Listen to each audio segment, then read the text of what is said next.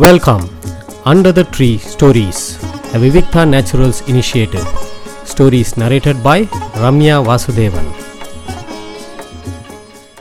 இன்னைக்கு நம்ம பார்க்க போகிறது திருக்கோளூர் பெண் பிள்ளை ரகசியத்தில் இன்னொரு முக்கியமான வாக்கியம் திருக்கோளூர் பெண் பிள்ளை ராமானுஜரை பார்த்து சொல்லக்கூடிய வாக்கியம் இந்த திருக்கோளூர் பெண்பிள்ளை ரகசியங்கிற கிரந்தத்தை படிக்கும்போது பல எல்லா அதாவது ராமாயணம் மகாபாரதம் பாகவதம் எல்லாமே அப்படியே அதோட எசன்ஸை எடுத்து கொடுத்துருக்கா திருக்கோளூர் பெண்பிள்ளை எப்படி ஒரு சாதாரண பெண்மணிக்கு இவ்வளோ விஷயம் தெரியுமா அப்படின்னு சொல்லிட்டு ராமானுஜரே ஆச்சரியப்படும்படி பல வாக்கியங்கள் அவள் சொல்கிறான் அதில் இன்னைக்கு அவள் சொன்ன வாக்கியம் அனுப்பி வையும் என்றேனோ வசிஷ்டரைப் போல அப்படிங்கிற வாக்கியத்தை பற்றி பார்க்கலாம்.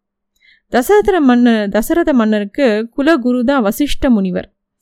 புத்திர பாக்கியமே அவருக்கு இல்லை. ரொம்ப நாளாக தசரதனுக்கு புத்திர பாக்கியமே இல்லைங்கும்போது அஸ்வமேத யாகம் செய்யறதுக்கோ புத்திர காமி காமிஷ்டி யாகம் பண்ணுறதுக்கோ எல்லா யாகத்தையும் ஒரு குல குருவாக முன்னிறுத்தி நடத்தி கொடுத்தவர் இந்த வசிஷ்டர். அப்புறமா தசரதனுக்கு நான்கு பிள்ளைகள் பறக்கிறா.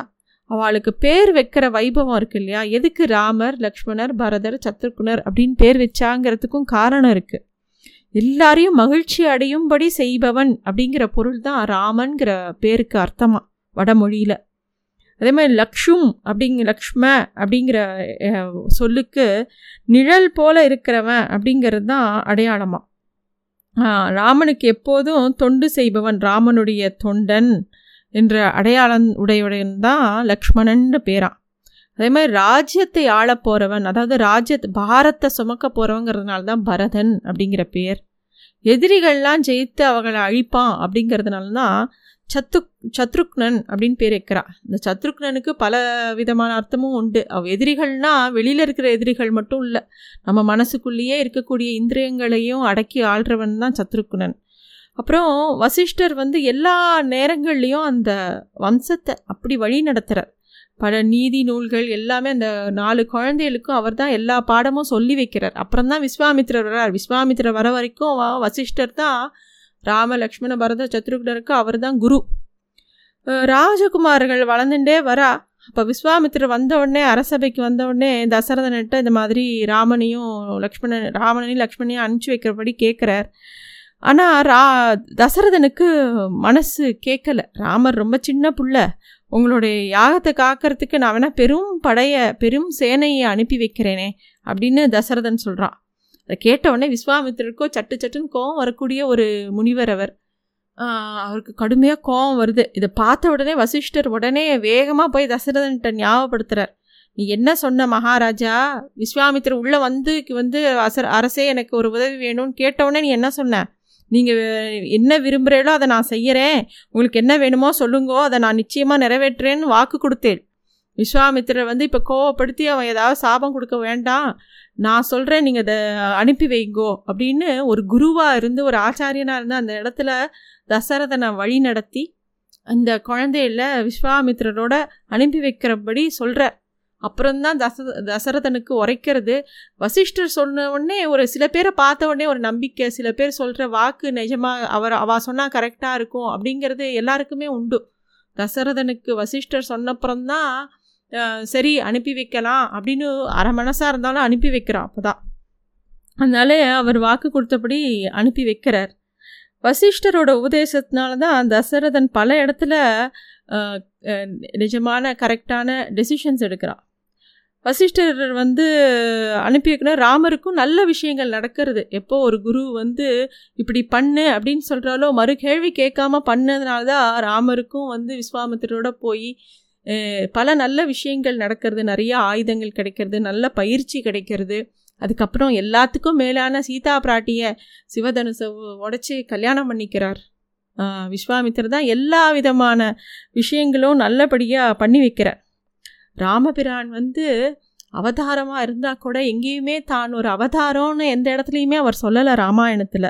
ஏதோ ஒரு ரெண்டு மூணு இடத்துல வால்மீகி வர்ணிச்சாலும் ராமர் வந்து தன்னை ஒரு நரனாவும் ஒரு மானிடனாக தான் எப்பயுமே சொல்லிக்கிறார். தான் ஒரு தசரதனோட மகன் அப்படின்னா அவர் எப்பயுமே சொல் சொல்லிக்கிறார். அதனால் ஆனால் அத்தியாத்ம ராமாயணத்தில் மட்டும் ஆரம்பத்துலேருந்து ராமன் ஒரு பரம்பொருள் அப்படின்னு தான் வர்ணிச்சிருக்கா. அந்த சமயத்தில் தான் அதில் ஒரு இடத்துல சொல்கிறாராம் வசிஷ்டர் வந்து தசரதன்கிட்ட இந்த அவதார சூக்ஷ்மத்தை சொல்லிடுறார். அப்புறம்தான் ராமர் வந்து அனுப்புகிறார் அப்படின்னு ஒரு கதை கூட உண்டு.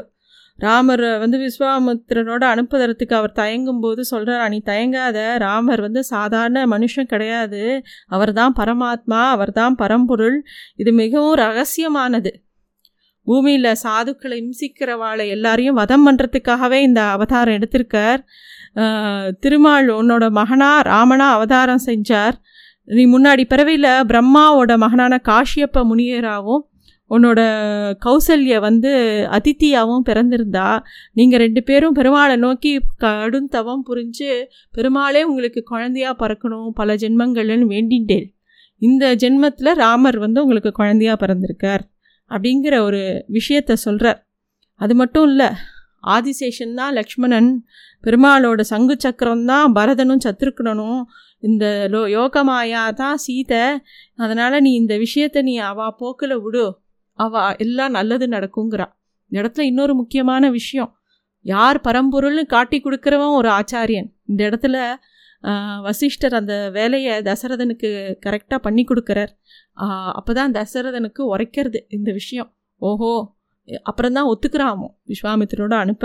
இந்த மாதிரி வசிஷ்டர் பல இடங்களில் முன்னிறுத்தி பல நல்ல விஷயங்களை அவளுக்கு பண்ணி வைக்கிறா ராவணனை வதம் செஞ்சு சீதையோட அயோத்திக்கு திரும்பினப்புறம் ராமனுக்கு முறைப்படி பட்டாபிஷேக வைக் பண்ணி வைக்கிற பாக்கியத்தையும் வசிஷ்டரே பெற்றார். அதனால்தான் பெருமாளுக்கு நன்மை செஞ்ச வசிஷ்டர் எங்க? நான் எங்க? அப்படின்னு கேட்குறா திருக்கோளூர் அம்மையார். அதுதான் இந்த வாக்கியத்துக்கு அர்த்தம். அனுப்பி வையும் என்றேனோ வசிஷ்டரைப் போல. Thanks for listening to stories under the tree a Vivikta naturals initiative